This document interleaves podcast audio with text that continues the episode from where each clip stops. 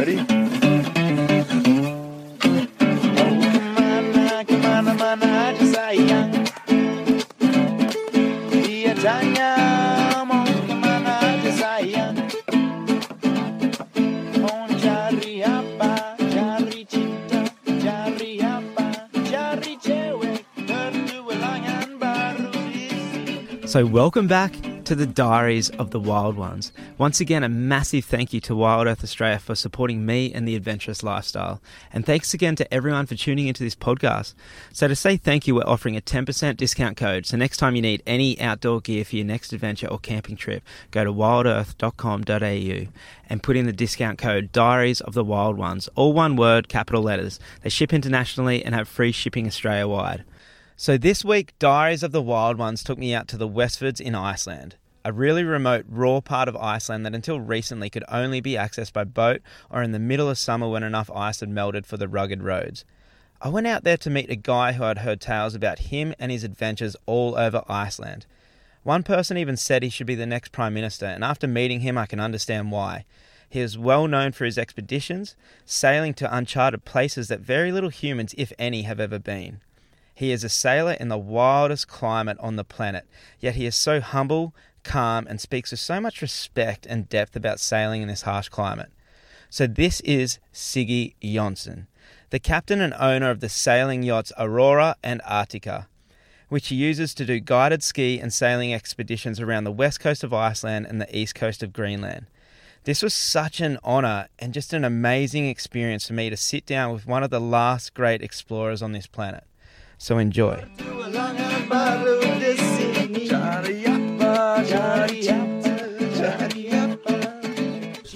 Snow falling off and boom. Well, that weather outside is, well, it's just, it's just been snowing. I, Yeah, but it's. I mean, that's we've been kind of waiting for this yeah, because there hasn't been very much snow here.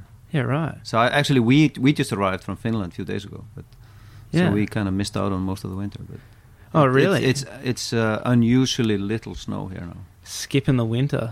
That's, Well, we had a, a different winter, I don't blame you.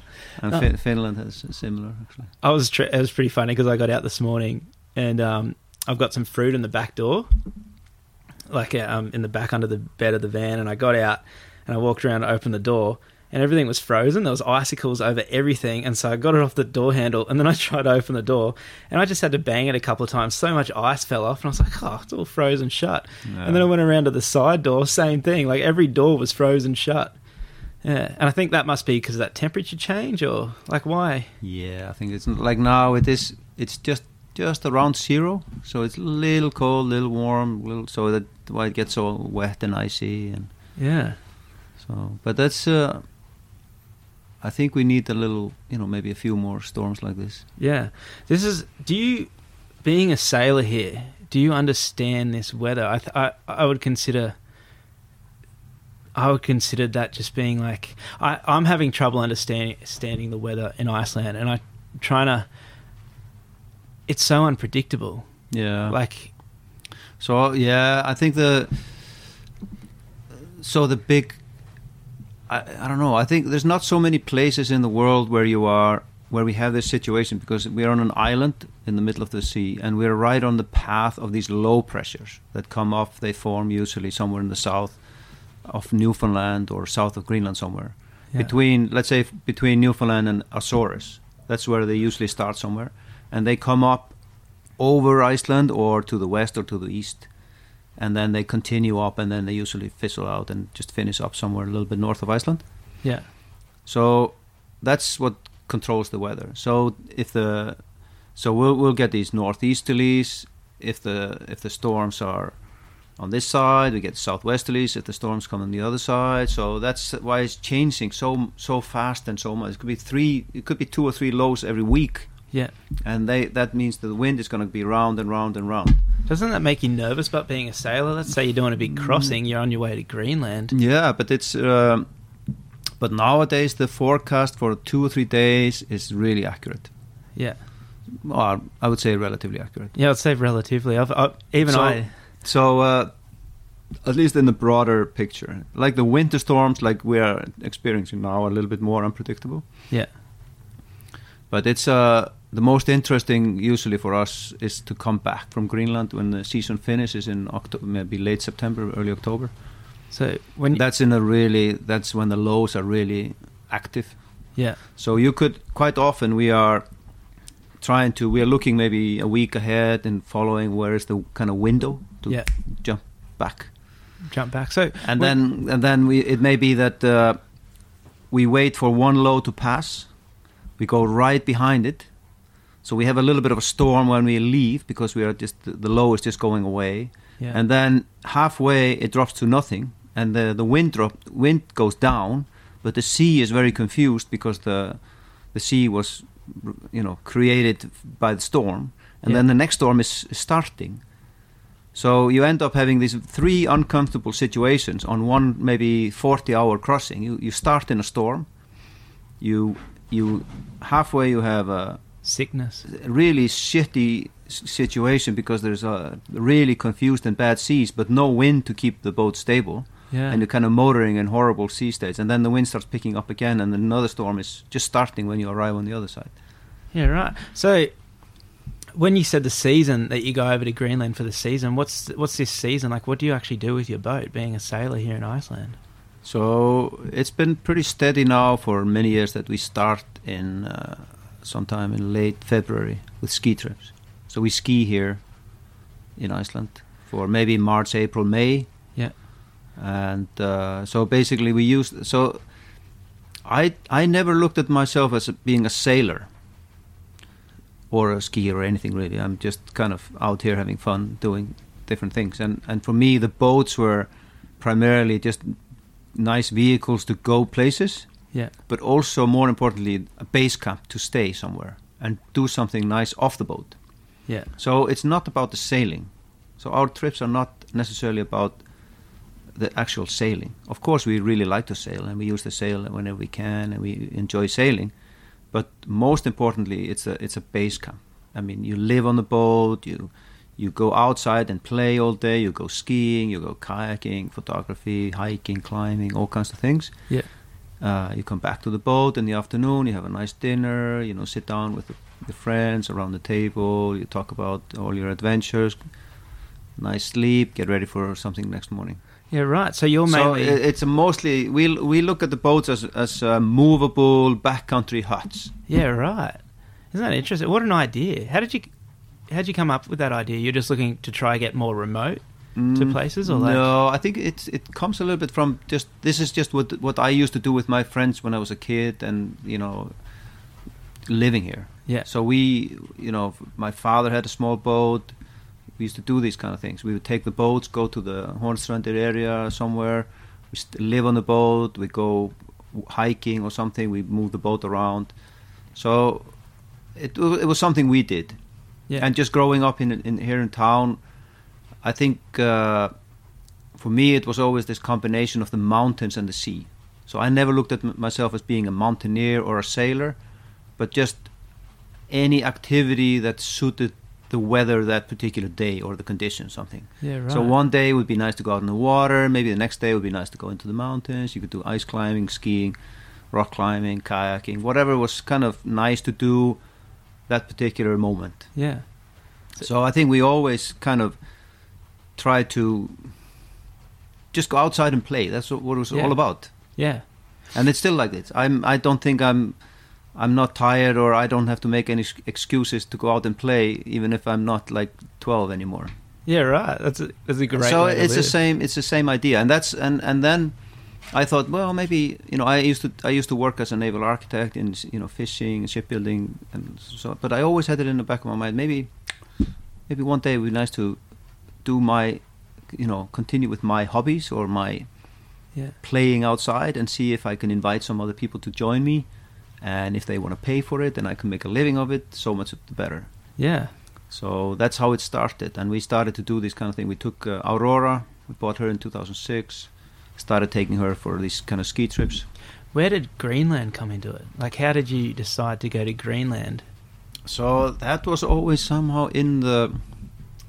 That was really always in the picture. Of course, it's very close. So Ísafjörður is uh, the town. Our town here is the closest port to East Greenland.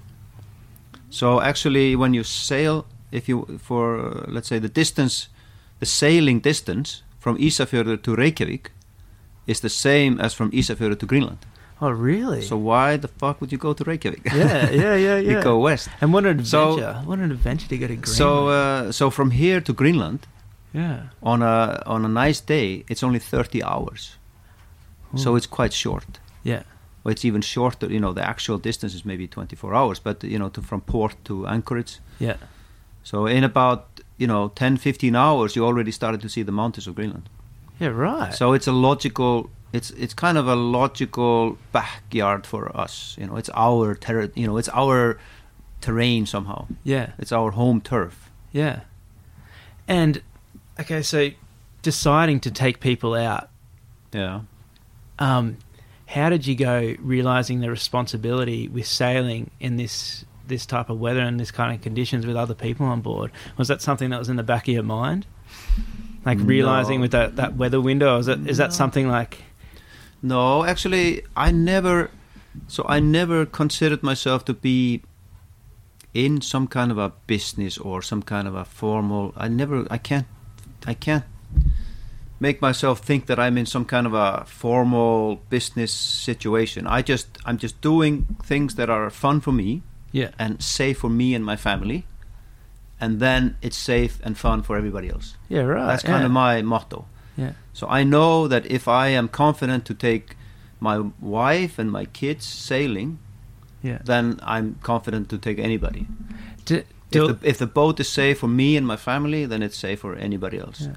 And that's kind of, and also if I am doing something that I think is fun, and that's also the marketing we do. I mean, basically we don't do marketing. yeah, You know, we put Instagram, we have a website, but basically we are, honestly, we are just trying to show people what we do yeah. and what we think is fun. And and that should be enough to you know make people want to come and do these things with us. Do- and i really think that i always think that it's like it's not that i really hate it when people say that i'm in some kind of tourism industry. I mean how can i be in some kind of industry when i'm just you know You're just doing your thing. doing my thing? Um, how many trips? Like, how often do trips get cancelled because of the weather? Never. Or, never. never since 2006 we have never cancelled any trip Really? And do you ever get stuck, like saying Yeah, yeah. Greenland, waiting for that? yeah, yeah of course So when you when people are booking to come with you or, or organising a trip with you, that's something that they've got to be wary of and open. That you know you could get stuck on the other side waiting for a weather but, window. But that's just uh, it's. I, I I've been trying to tell people, okay, you come on a ski trip with me, but honestly, you are coming on a little bit of an expedition, yeah, and when you go on an expedition, the outcome is can be anything really.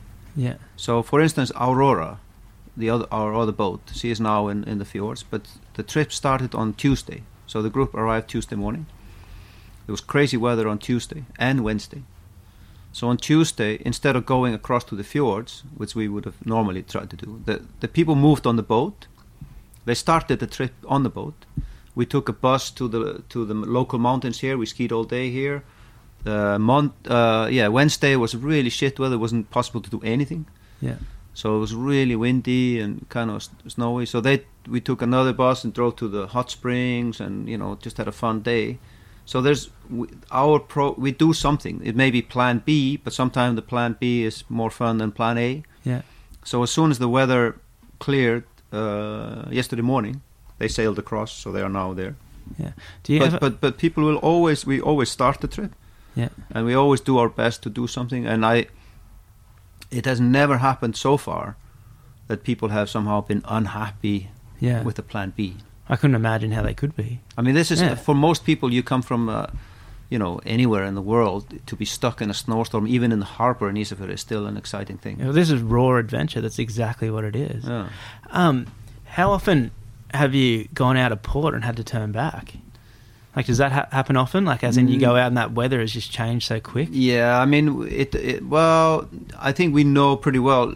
If we leave port, we are pretty sure that we can get across to the other side or something. Yeah, So I don't think we've ever had to actually just turn around, come back that same day or something. yeah, yeah, yeah. So, but with the forecast, we'll try to make sure that when we leave here, then it's nice and safe. We can go to the other side. We can anchor, and then again it can start blowing again because we are safe. We know safe anchorages. We can Yeah. stay there in a blizzard and anchor and just have a cozy time on the boat. Like today, I think they are now they are anchored now on the other side. You see, Yeah. out, it's not really pleasant weather, No, no, no, no. but no, Aurora no. is anchored on the other side, Yeah. and most likely people are just staying on board. They're having some nice meals. You know, they're having some fun and games on the boat. Maybe jumping in the water, but maybe not even going skiing because it's really shit weather. Yeah. Have but, you? But to be stuck in a boat in the fjords in the middle of the winter in a sto- snowstorm, I mean, it's plenty adventure for most people. Yeah, yeah, yeah.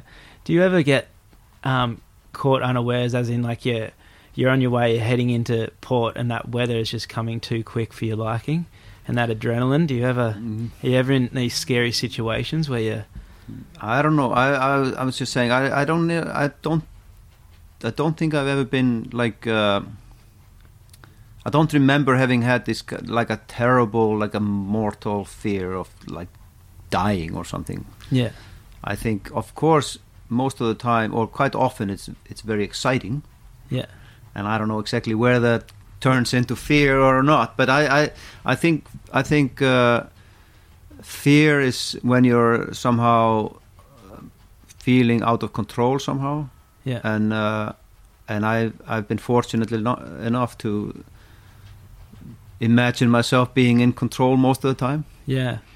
and uh, and so I never had an experience of somehow paralyzing fear of of being in so, such a danger, but quite often I've had some very exciting Yeah. times and and it could mean that yeah like you said sometimes the weather especially like when we are crossing an ocean like going from Greenland or or from Europe up to here or something in the winter like we've done a few times Yeah. then you can have you know weather can change of course that might be that understanding of nature that you actually have here. Where it's something that I don't have yet.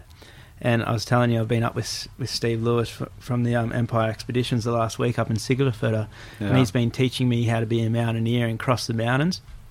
And the most adrenaline packed week of my life has been the last week, and that's because of being so far out of my comfort zone with that weather. And there's been three times in the last week where I've been trying to do a mountain crossing and I've had to turn back because of the weather. Mm. And it was so I was telling your wife just before I did this one because I'm just I'm, we're scouting the route that I'm going to do to cross the mountains from Siglafjorda to Olafjorda.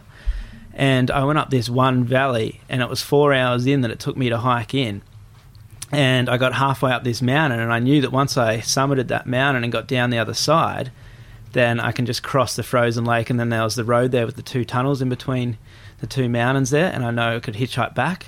And so in my mind, it was I'd been four hours in, and then it was just two hours to get hmm. over. I, I could have done that in two hours, and so I didn't want to turn back. But the weather started getting too hairy, and I knew that once it was unknown territory on the other side, and it was so weird for the ego because in my mind the ego's like, no, just fuck it, Right. just just summit that mountain, just get over it and get down and figure it out. But in these conditions, it's something maybe because you've grown up in Iceland, you understand the harshness of that weather, and it was a learning curve for me that I had to understand that that no, like I wasn't in control in that situation. Like I, No. the smartest thing was to turn back and go back the way that I came, even though it was longer. And this happened three times to me last week, yeah where I got somewhere, and, and again, it was just because it was like how you're talking about the weather here. It sounds like you understand it so much. Where for me, Yeah, I think there's a few things about about this. One is that if you are in the environment like continuously, like let's say if if you're here all the winter, you you get more in kind of in tune and in sync with what is going on. You follow what is going on from one week to the next, so you know the snow conditions, and you get a kind of comfortable understanding of the situation in general. So one storm is not gonna, you know, you know how that particular storm has affected the snowpack for your avalanche risk and the conditions in the mountains, and you understand that with the snow coming from the northeast, this, you know, maybe better to be on this side than the other side, and you you get a kind of good understanding. yeah, But it's also, I think, by growing up and living in this environment for a long time, it it gives you, hopefully, uh, you know, a bit of an, under, you know, a respect for the for the weather and the and the forces of nature, but also, but it it also teaches you. It's a little bit like the respect, but it's more that kind of a.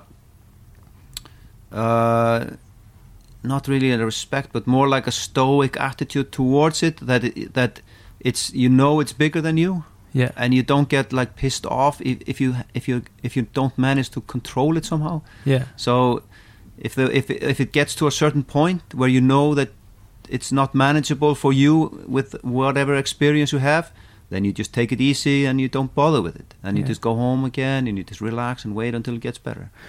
And I think people who are living here all the time and who are used to it, it it goes into not only traveling and playing out in the nature, but also a- everyday life. You know, Yeah. you know, if the airplane doesn't arrive on time, or the newspaper hasn't been here, or the onions are getting li- really shitty in the s- supermarket because the trucks haven't been here for a week, or something, you don't you don't freak out because you know it's just the nature has taken control and just the way it is, and you just take it easy and Yeah. have another cup of coffee, and it will be better. Yeah, and wait, this is this is what I got told um, coming coming here from Haydar. He, he, he said to me, he's like, he actually said this several times um, before I got here. He's like, just just remember, like we'll go on many missions and get not get anything, or like we'll go somewhere and we'll be sitting around for days just waiting for the weather to, to turn. Yeah. And I was like, and I was like, yeah, yeah, of course, that's that's all part of the adventure, but not really understanding it until I got here and understanding how the, the nature, how wild it is here. And once it does turn, yeah, it can be days. Yeah. Yeah, that is But that's also, I mean, that's, that's exactly how I try to, in my, let's say, limited marketing, or is to somehow uh, get the re- right expectations to people, to Yeah. our guests before they sign up. That, that that they don't come here with the expectation that it's going to be like waist deep powder and blue sky every day. yeah, That most likely is going to be shit weather. You know, if you're lucky, it's going to be nice, yeah, but most likely it's just going to be shit. But that's- Snow is going to be shit. The weather's going to be horrible, but you're probably going to have the most fun you ever had in your life. yeah. But that's the, that's the fun of it too. And I've talked about this before on on um, other episodes about Iceland and the the weather here and how raw it is and how harsh it is. And when it does open up and everything lo- does line up, it's the most beautiful place on earth. And it's like I think that's what keeps me here. It's it's like with those weather windows with the surf, it's like it's so harsh and like I I start getting over the raininess and the snowing and the cold and the wind and everything and the next thing everything just opens up and the heavens open up and the waves start pumping, the sun's out. And we have this this beautiful weather. Has someone just come? I think we have a guest. Yeah. What was you saying? I can cut that a little bit out, but yeah, that- that was. I think that was really nice. Someone Yeah. just coming around to say we've got some cake for you. Yeah, that's pretty Yeah. cool. So um, wait, where were we? Yeah, something about the weather, I guess. That's the most common topic in Iceland. I think that is- discussion. that's the main topic. That's all. I, oh, I was talking about that when everything does line up, yeah, yeah, that everything just opens up and it's just so beautiful and amazing, and that's what keeps you here. That's what it it makes those three, four days or weeks or those days of sitting around waiting for the weather worth it because when everything does open up, it's just like it's just wow. This place just wows you. But what I was going to ask you was, um, a lot of the places that you go around Greenland, Hmm. like from what I've heard, that this is the next frontier, as, as in like it's a lot of the places you go are unmapped or unexplored, and, and like how do you how do you manage that?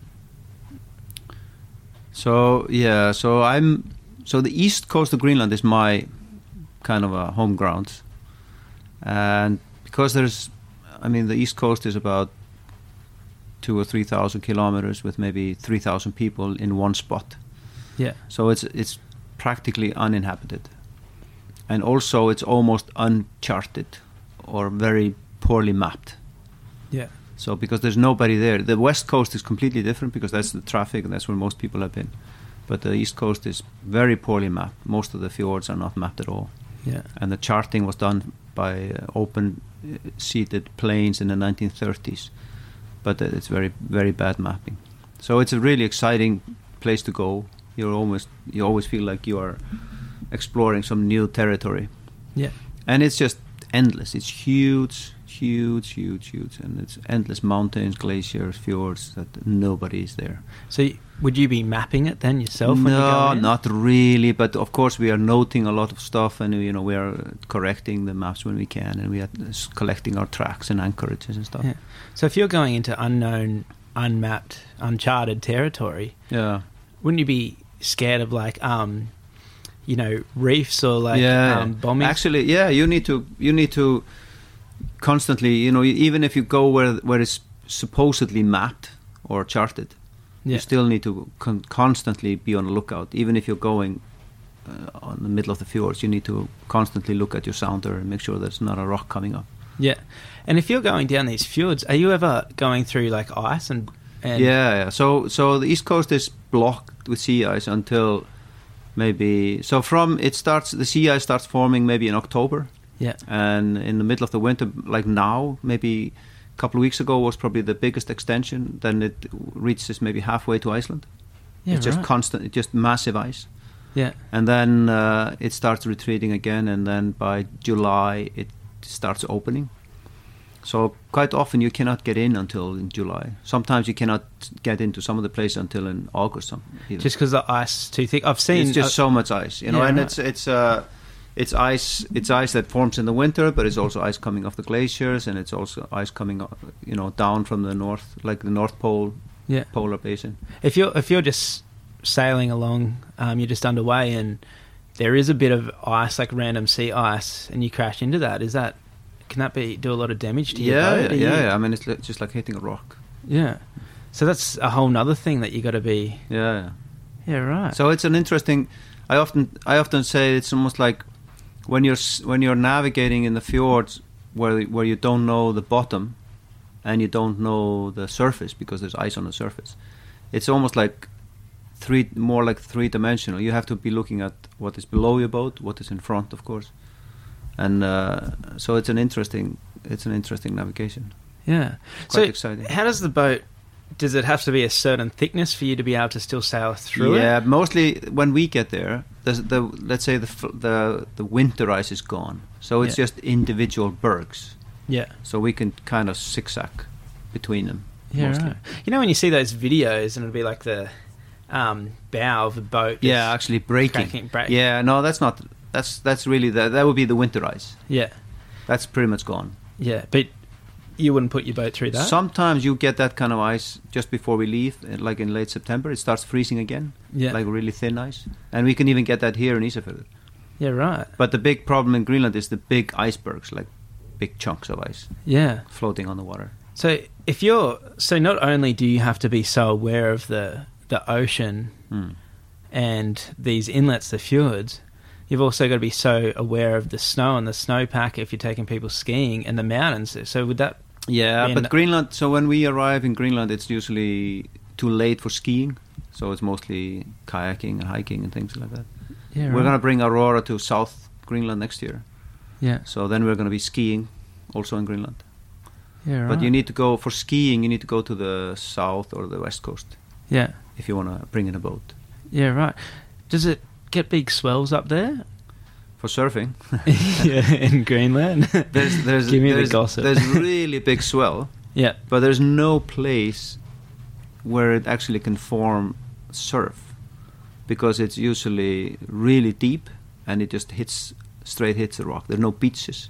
yeah, There's no kind of gradual shoals. It Yeah. just it just hits hits the rocks just straight on. Yeah, right. So I haven't been able to see. I, I haven't been able to find anywhere anything looking like surf. Yeah, We actually brought a group of American surfers looking for something. There was nothing. A huge swell, really pretty nice swell, was that but no no surf. was that the movie that you were in? Oh. No, that was not the movie. No, Oh, okay, okay. Because that one you were, that was here yeah, in the Hornstrand area. Yeah, and that was to try to get a bit around the Westfjords. yeah, yeah. and I think that's what that's what people, I suppose, in my country anyway. Uh, Because you're this is the, thing. I, I I didn't realize like I um I was looking for people that I wanted to do podcasts with, and um I thought you'd be really interesting. So Hader put me onto you, but I didn't realize how well known you you are in Iceland. But other people in the rest of the world, I suppose, because Under an Arctic Sky made such an impact on on so many. Like that was a massive movie, the Yeah. documentary on Netflix, and you're the sailor out of that. And I, just- I, it actually gives me shivers in the trailer. It has you. It has. Um, it zooms in on your eyes, and there's like a storm in the background, and, Yeah. it says, "When what do you say? You say, um, you have to realize you're never in control. Nature's always in Something like control." yeah. yeah, and I think um, it's like one of those sayings that you said there that kind of it kind of gave me shivers. It's one of those things that you you reflect on because it's like it's so true. Like even though that was a movie Yeah. or whatever, but it's still like um, by watching that and then coming to Iceland, it's like wow, that's like that's, something really. Yeah. But that's, I mean, we've been trying.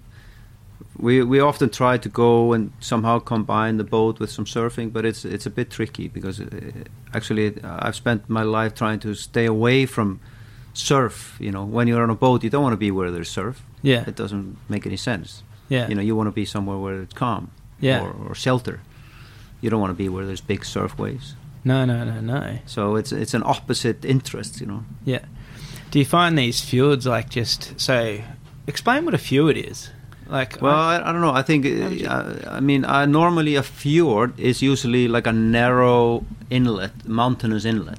yeah, Like a, a bay is, is maybe a wide open one, yeah, but a fjord is usually a narrow, a narrow inlet that has maybe long and narrow with mountains on the side, like a Norwegian fjord or some Yeah. of these Icelandic fjords.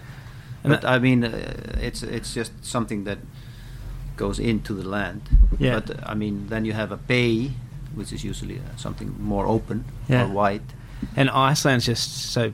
So Iceland has fjords and bays, you know, depending Yeah. on the situation. Here in the Westfjords, it's got a lot of fjords, as you can see. This Yeah. where we where the town is here is a typical fjord. You know, it, it kind of goes into the land here, like. uh, And is that because it's volcanic? So the, the volcanoes like have just it's just come straight up out of the ocean. No, I think this most of the most of the Icelandic fjords are created. It's almost like it's almost like they are. I could say, you know, almost like ditches that are dug out by glaciers. So glaciers carved their way down and dug these kind of uh, trenches, Yeah, right. and then the sea flooded into it, and then you have a fjord. Yeah. you have like a trench into the is land. that is that something that's always in the back of your mind as well as having safe havens by having these fjords yeah, everywhere? exactly. Yeah, yeah. And uh, for instance, in our ski trips in the Hornstrand area, we have maybe four fjords that we are operating in, and they all have these kind of a little bit different aspects. So you can, depending, no matter where the wind is coming from, coming from the south or the west or the north or the east, you can always find a shelter somewhere if you know all the fjords and how they are differently pointed. Yeah, right. And so, being a sailor in Iceland, okay, right now we're in a marina. There's not many sailboats here. There's like four No. sailboats, and I haven't seen any. Actually, there's quite a few here. I mean, the the ones you see here now are mostly uh, overwintering boats. Yeah. Some of the foreign boats here are left here for the winter. Yeah, right. The local boats are smaller. They're mostly on land. Is that wind picking up? I can feel the boat rocking, and Yeah, a little bit of gusting in the rigging. yeah, No, I mean traditionally, I mean my dad had a boat uh, when I was a kid, and there was for a long time there was maybe one of two boats, sailboats here in town, yeah, because the locals, everybody had a boat, but that was mostly for hunting or fishing. Yeah. I mean, why would you take a boat that was unsuitable for hunting? You know, Yeah, just, yeah, just yeah. to go sailing, it didn't make any sense. yeah. So sailing's not like a big part of the culture here. No, it it is quite big here in Isafjord actually, uh, incidentally. Yeah, Uh, but that's unusual for Icelandic towns in general. yeah. I um, well, as I told you before, I own a yacht with two other friends, and I'm I'm definitely no sailor. But every time I look at the ocean here, I think this is the last place I'd ever want to sail. yeah, but like most most of the like say most of the local boats, they will put the boats in the water maybe in May, and they'll take them out again maybe in October. yeah, So they stay, they use them for the summer, and they keep them on land for the winter. yeah, yeah. Right. So, being a sailor, does that mean most sailors that I've know know they they you know learn the rigging, they learn the engines and everything. Hmm. So is that something that you've had to do too? So are you as in like okay, so you're a skier, mountaineer, yeah, I mean, I, I grew up so I grew up around boats because my dad had uh, different boats. He had a small motorboat when I was younger. Then he had a sailboat, a couple of sailboats, and then I started working in a shipyard. And I was working in all kinds of boat maintenance. So I, I grew up yeah, around boats, know, all the different kinds, Yeah. you know, fishing boats and pleasure boats. Just a jack of all trades. And then I actually went to college to learn. I'm a naval architect, so I'm a ship designer also yeah. and I used to work in, in this kind of work. But uh, this is more. But then again, I just took my tickets to be, able to drive these boats, and Yeah. With this um with this adventure bone that you have in you, hmm, where's it where do you think it's going to take you? Like as in like so you're already one of the only guys that goes up to the east of Greenland. hmm. Have you ever thought of going more north or have you been more north? yeah, but I mean, it's a little. Of course, there's all kinds of ideas about projects and things that would be nice to do, but it it's not always about going further away somehow. It's not always. I mean, I mean it's not like n- further north doesn't necessarily mean more adventure. Yeah. For instance, the east coast of Greenland, the the southeast coast is probably more remote and less visited than the northeast coast. Yeah. And so it, it's not, or it doesn't mean that it's, it becomes more adventurous just by going north, you know. So, and I think uh, you could spend a lifetime exploring in the fjords in East Greenland, and it's it's going to be a new adventure every day. And I, I, I still enjoy the fjords here, even if I practically lived there now for yeah. a decade, you know. But uh, it's a new adventure every week. So yeah, I have a I always have some ideas in the back of my head that would be nice to do, you know, interesting projects. But but uh, the adventure doesn't have to be far away. I think the adventure is in your mind a little bit. I mean, you can have an adventure in your daily life, you know, wherever you live Yeah. or whatever you do. And it doesn't mean that you have to go far away or do something totally dramatic. yeah. I mean, I mean, everybody can have his adventure in some ways. You know, I think the I think the only, I mean, adventure is also a horribly kind of a misused or or, or too much used term or a word because, in my opinion, you know, at, the ad- adventure is usually just has to include some kind of an unknown element. Yeah. Uh, Like a new experience? Yeah, some kind of new, some something that expands your horizon a little bit, and and and has uh, an element of un- uncertainty. Yeah. That is, that is an uncertain outcome somehow. Then Yeah. it becomes an adventure. Then it's not just an, a routine thing to do. Then it becomes an adventure. So that you you go out on a, and it doesn't have to be a totally dangerous, catastrophic event. It just something different turns up. You know, you see something. You see, ah, you saw a whale that you didn't expect, or Yeah. or there was this super cute seal on the beach, or or there was this really awesome ski run, or something that will add a little bit of that uncertainty and something new happens, or that expands your, you know, changes your life even, but even in a, just a little bit of a Yeah. small way. So I think we can all have a, you know, uh, we can all have our adventures. It Yeah. doesn't have to be go further north or the you know do something totally dramatic. Sometimes I, I tell people at home that they're like, oh, I've got to go to the bank and do all this, you know, chores that they don't want to do. And I always say to them, just make an adventure out of it.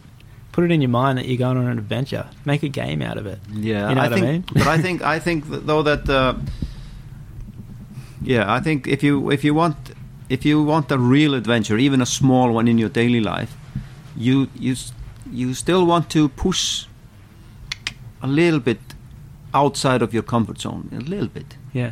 You know, walk a different street on the way home or something, or uh, you know, go take a detour somewhere, or you know, it doesn't have to be it doesn't have to be some, but just something that in, has a little bit of an unknown or a little bit of an exploratory element in it, Yeah. and that I think a- anybody can fit that into their almost in their daily life, and I think that you know makes their life more interesting. Well, that's where true adventure lies.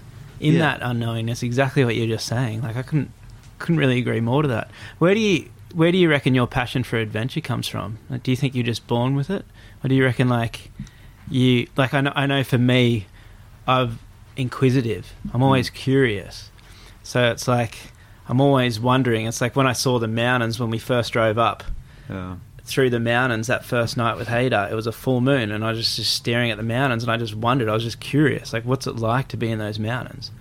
And then for me, it just like kind of develops, and I just want to know what it's like to experience that Yeah. you know and i always say to people that exact thing it's like life's never going to be fun if you stay in your comfort zone because you know that yeah. you know what i mean it's like to it's like, for me it's like to live life is to have experiences that's why i'm in iceland it's like Mm. I, everyone's like why are you in iceland surfing i'm like well i know what it's like to be warm you know what i mean i've never experienced Yeah. this kind of thing so it's like to come here and surf in such freezing water the Yeah. adventure around it for me it's like for you guys or Icelandic people, it's kind of normal. Like for the, all the surfers here, it's like what they know. Yeah. But for me, it's the complete opposite. I don't know uh, how, where it comes from exactly, but I think I do think there is two, maybe two sides of this in my life somehow. One is that I, I just oh I just grew up playing outside somehow and having always having fun and being really comfortable playing outside in any conditions. Yeah. And from the time I was just a small kid, really, I, I just remember being always outside and doing something, and not being really good at any particular sport or anything like that. You know, and I was I come from this family like my my grandfather and my uncle. They were really good skiers, and even my uncle was to the Olympics, and so I come from this kind of a background of really good skier family. But I was pretty shit skier always, and I always enjoyed being ski, you know skiing and traveling on skis and doing Yeah. but I was never really good at any of this. But I always enjoyed being outside and playing with all this stuff. But I somehow never had the patience or the somehow the drive to be a good athlete in any particular sport or something like that. And but so I was always really comfortable being outside, and I enjoyed being outside. I was quite a lot in the Boy Scouts and with them in the rescue teams and all. this. But but then uh, the other side of this is this. Uh, I don't know where that comes from exactly, but in me,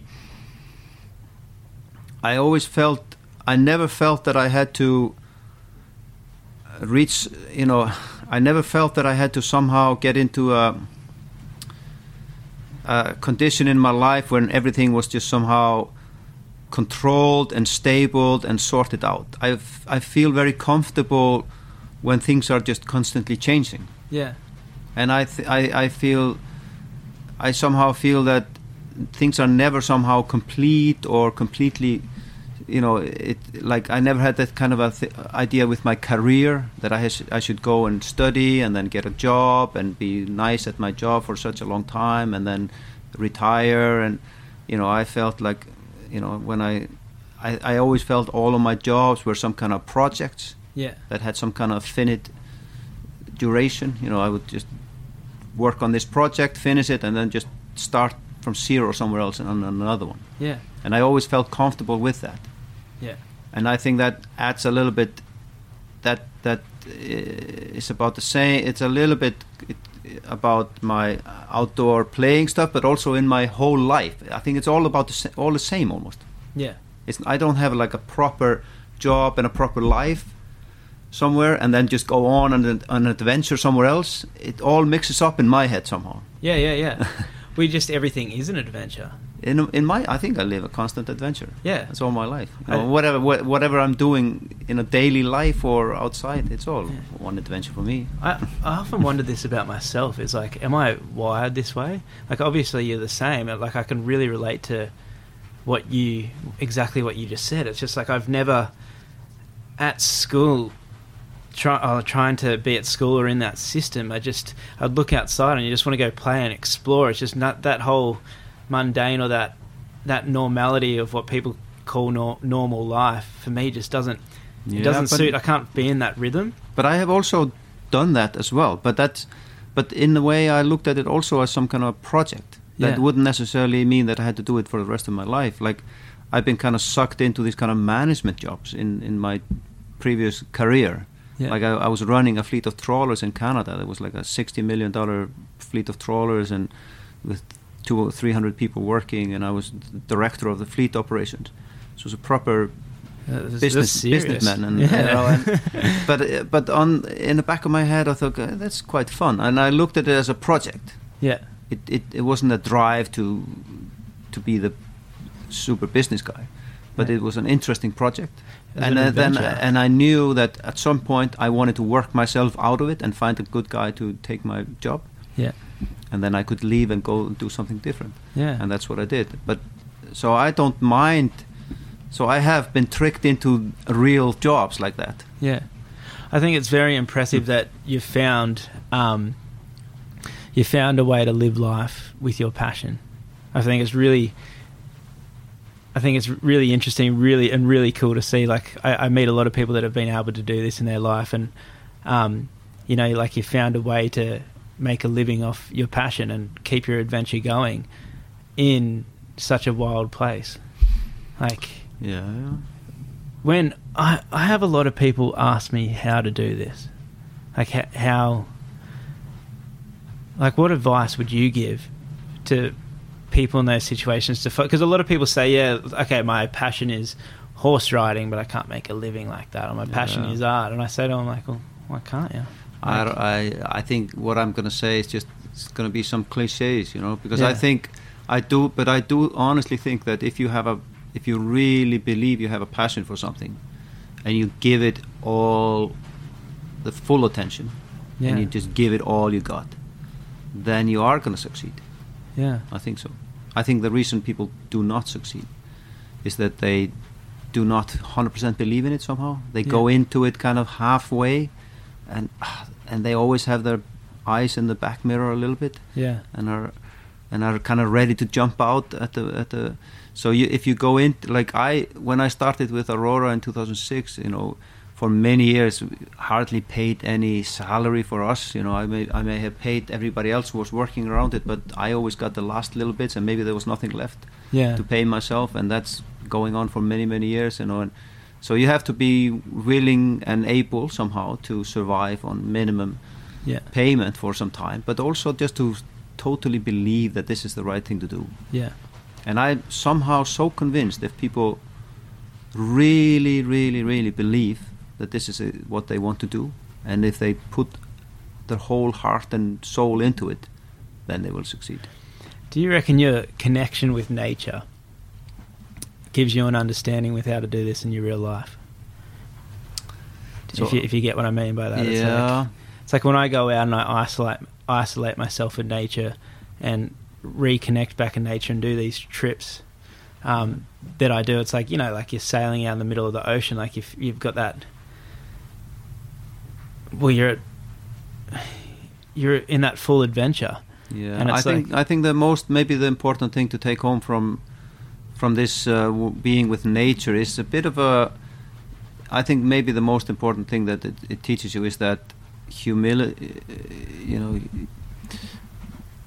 that that you are that humbleness somehow. Yeah, that you are that you are um, that this you know it's i that you are never really in full power but it also yeah i was going to say that it's also this uh, it's hard to put into words. yeah, yeah if you no, feel I'm it, it's kind of- you feel. That, yeah but it's i don't know what to i don't know i was i was thinking no i'm not sure exactly what nature take it's, it's going to teach you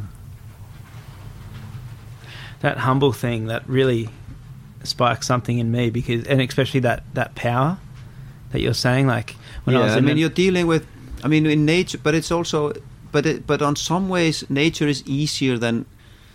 I mean, a lot of people escape somehow into the nature because in nature you're dealing with a, let's say, just the raw elements. yeah, It can be scary, it can be dangerous, but it's very raw and it's it's it's pure and and this kind of a force of nature. Yeah, There's no bullshit in it.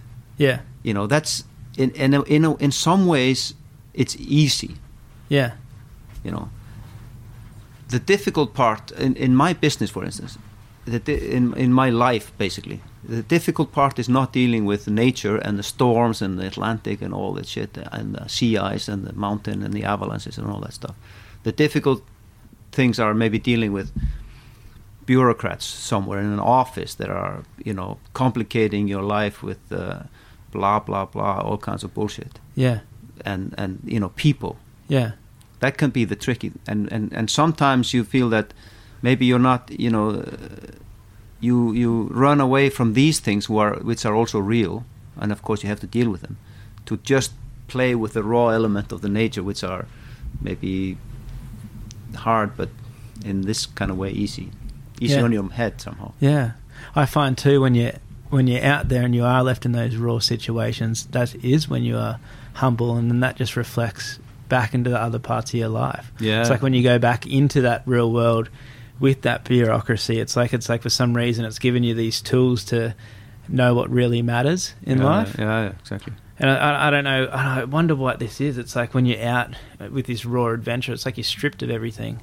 I remember one of the most empowering feelings of my life was when we were crossing the Malacca Strait in Indonesia. And I've said this actually one time on a podcast before, but I was we're in the middle. It was a five six day crossing, and you know we're three days in, and I haven't seen land for three days, and I'm not going to see land for another three days. And I'm sitting there looking out at the vastness of this open ocean, and I never felt so small in my life, but I also never felt so powerful in my life. And I don't know what it was. It was like the freedom that this gave me, but also I felt so empowered that I knew at any second that Mother Nature could just take us. I don't know what it was. It was just Mm. like I felt so stripped of everything, I f but at the same time I felt so empowered, like I can do anything.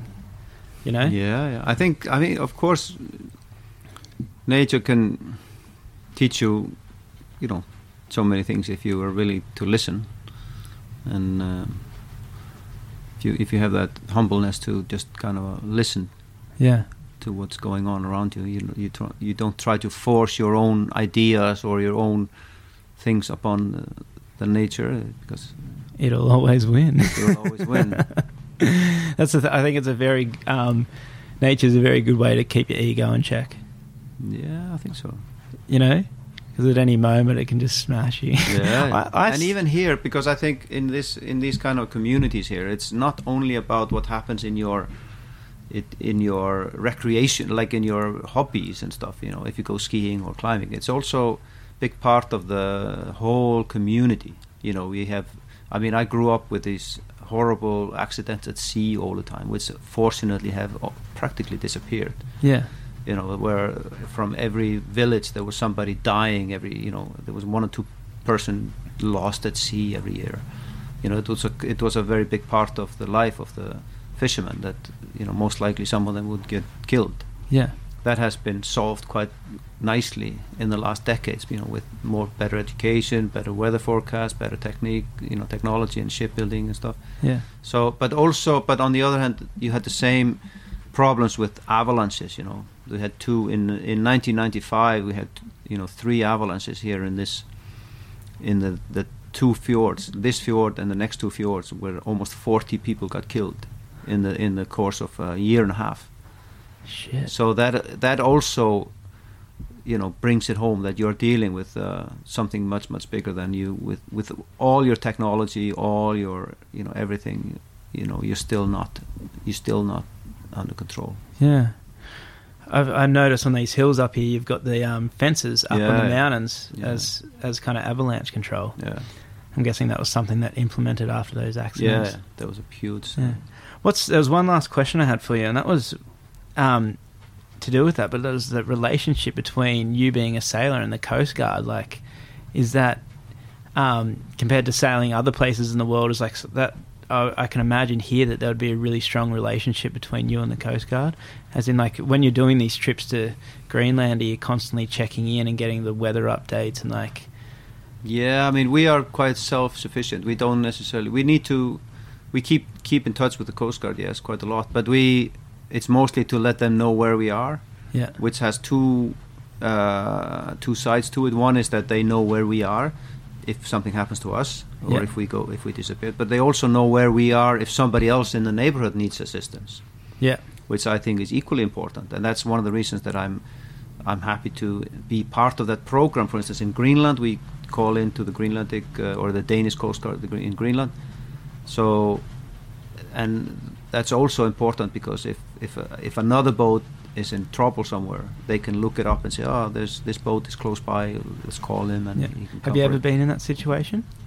Uh, no, we have never had a call for help. So that's a mayday call. Yeah, no, we've never had that. Fortunately, And and you yourself, luckily, haven't had to do a mayday call. no. Cross fingers, touch wood. Yeah, exactly. Yeah, yeah. Well, I think um, I think we could wrap it up. Yeah. That was an amazing conversation, and I really, I'm, I'm really glad that you showed me so much depth that you have, and, and so much respect for the for the nature here and, and everything that you do. It was um, yeah, it's really good to see. Right. no, no, it was amazing. I was so excited to come down here and, and talk to you because everyone just keeps telling me that you're this. Well, that you're a well-known expedition guy here. That oh, Okay. a lot of the stuff you do is not too many people in the world do it. And by the sounds of it, I don't think anyone does it. you know, going to the east side of Greenland and Yeah, I mean, there's quite a lot of. I mean, there's quite a lot of people. I mean, there's quite. Of course, there's so many, you know, really good sailors in the world. I think that what has been a little bit different about what we have done uh, or what I have been doing here is that is this combination. yeah, So we don't do we don't do these things from a sailor's perspective. yeah, We do it. I mean, I'm more somehow doing it from the land uh, perspective somehow. Yeah. I mean, I like the sailing and I love the sailing, but but the more importantly, the boats are some you know vehicle to get to these places where where you would not be able to get to otherwise. yeah, There's no roads. There's no airports. You can't get. There's only way to get there is on a boat, yeah, and there's no huts or no hotels to stay. So you need to bring your home with you. yeah. And that's oh, yeah, what an amazing way to get such a raw adventure. So how how um how would people find you? What's your web, website? So it's uh, Aurora uh, Arktika, A R K T I K Arktika. And people can book through trips, book Yeah. trips through that, or, or just get a hold of you. Yeah, they just send me an email. yeah, It's yeah. a very, I mean, for us to be fully booked for a season, it's like 200, 200 300 people per boat. Yeah. It's not a lot. yeah. So we are normally booked, like now we're fully booked pretty much for this season and uh, already taking bookings for next year. That's amazing. And you're saying you had an Instagram? Yeah, that's the same thing, Aurora Arktika. Aurora Arktika. Amazing. Yeah. Thanks so much. All right. Yeah. Thank you very much. All right, we'll see you later. Just say Kemana, kemana, mana aja sayang Dia tanya Kemana aja sayang